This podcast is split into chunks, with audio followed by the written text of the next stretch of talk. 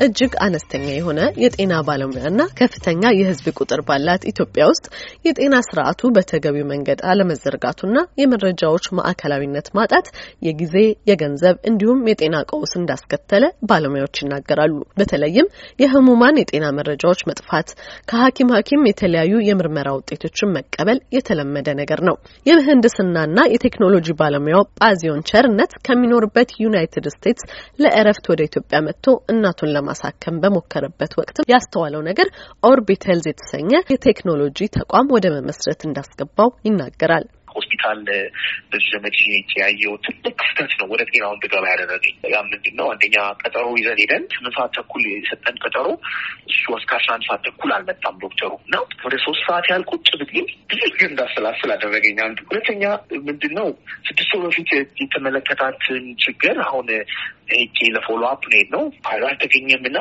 እንደ አዲስ ነው ሲያክማት የነበረው እና ሴት እንዴት ነው የሚሆነው? ያው ሕክምና continuity ያለው ሻለው ነው የሚመጣው ወይም ደግሞ የባሰበት ነው የሚመጣው።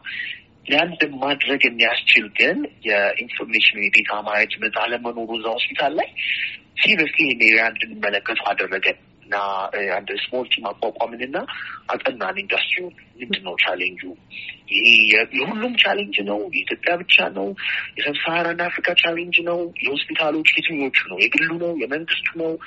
የክሊኒኮች ችግር ነው? እና ይህን ካጠናን በኋላ ነው ሞዴል መቅረጽ የጀመርነው እና እኔም ወደ ውጭ ተመልሼ ሲሄድ care እንዴት ነው deliver የሚደረገው? ሆስፒታል እንደምታውቂው በውጭ ዓለም የሚያክመኝ ዶክተር ለአምስት ስድስት ዓመት አክሞኛል። በየዓመቱ ለ checkup ሁሉ ፋይሌ እጁ ላይ አለ። information ኖች ሁሉ ተቀናጅተው system ውስጥ አሉ።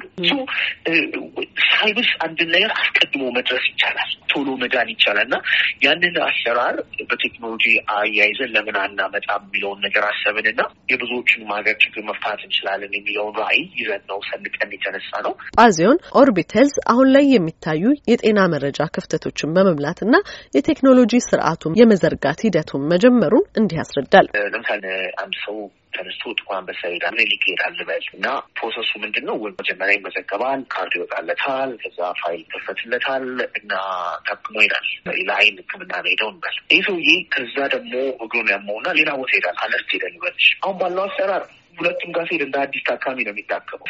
ምናልባት አንዳንዱ ጋር ጥሩ document management system ካላቸው ፋይሉን አውጥተው ፈልገው በስሙ ከዛ ዶክተሩ ያንን ባለፈው የነበረው ምርመራ ተመልክቶ ውጤቱን ተመልክቶ ሕክምናውን በዛ ላይ ተጨባጭ data ወይም ደግሞ information ይዞ የመቀጠል እንደዚህ በጣም በጣም ትንሽ ሰው ምን ይሆናል? አንድ ሰው ለአንድ ሕክምና ይሄዳል፣ የሆነ መድኃኒት ይሰጠዋል፣ ሌላ ነገር ይሄዳል ወይ የሚሰጠው መድኃኒት በፊት ከወሰደው ጋር የሚጣረስ ሊሆን ይችላል። እንግዲህ አንድ ሆስፒታል ላይ ሄዶ እንኳን በአግባቡ ትክክል ያለው ነገር ማግኘት ካልቻለ ሁለት ሶስት አራት የተለያዩ ሆስፒታሎች ላይ የግድ መሄድ ቢኖርበት ውጤት ማመሳከርም እንኳን ቢፈልግና ሁለት ዶክተር ማየት ቢፈልግ አሁን ያለው document አያያዝ ወይም ደግሞ የ information አጠቃቀም መርህ ጥሩ አይደለም።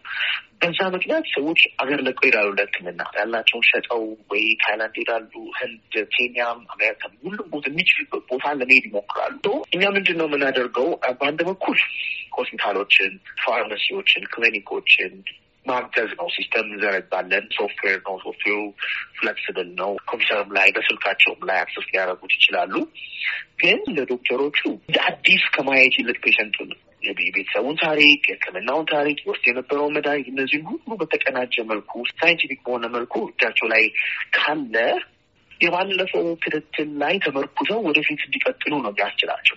ሌላው መድኃኒት አሁን በጣም ችግር አለ እዚህ ሀገር። አንዱ ጋር ጠፋ የተባለ መድኃኒት ሌላ ጋር ደግሞ expire ሲያደርግ እናያለን። ደግሞ ምንድነው አሰራሩ ብጥስጥስ ያለ ስለሆነ ነው። ያንንም ለመቅረፍ ነው አንዱ እንግዲህ ሆስፒታሉ ስንመለከት ነው። ወደ ህመምተኛው ደግሞ ስንመለከት በህጉ መሰረት ህመምተኛ የራሱን medical record መጠየቅ መብት አለው። ህመምተኛው እጅ ላይ መገኘቱ ለራሱ ላለው የህክምና ክትትል የተሻለን ሁኔታ እንዲፈጥር ያስችለዋል እና በሁለቱም side ነው። በዚህ በኩል facility ዎችን ማገዝ እንፈልጋለን፣ እያገዝን ነው።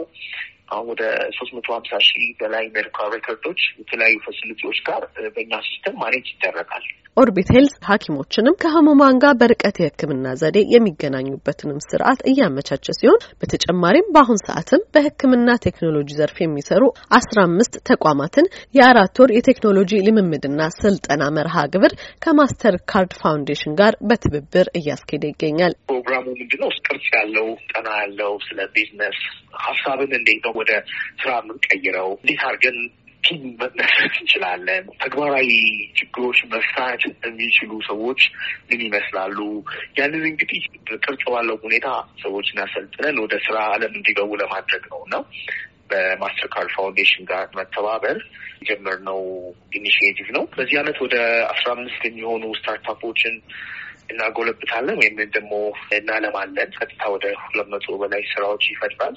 professional ስራዎች የሚቀጥሉት አመታት በኋላ ግን ይህንን ቁጥር እየጨመረ ሌሎች ክፍላተ ሀገራትም ለማስፋት ፕላን አለን። በጳዚዮን ቸርነትና ኢትዮጵያ ውስጥ ባገኘው የስራ አጋሩ ግሩም አሰፋ የተመሰረተው Orbit Health እስካሁን ድረስ የሶስት መቶ ሺህ ህሙማን መረጃ ማዕከላዊ በሆነ የቴክኖሎጂ ስርዓት ውስጥ የመዘገበ ሲሆን ከሶስት ሚሊዮን በላይ የሚሆኑ የመድኃኒት ማዘጃዎች መመዝገባቸውንም ጳዚዮን ጨምሮ አስታውቋል። ለአሜሪካ ድምጽ ዘገባ ኤደን ገረመው ከዋሽንግተን ዲሲ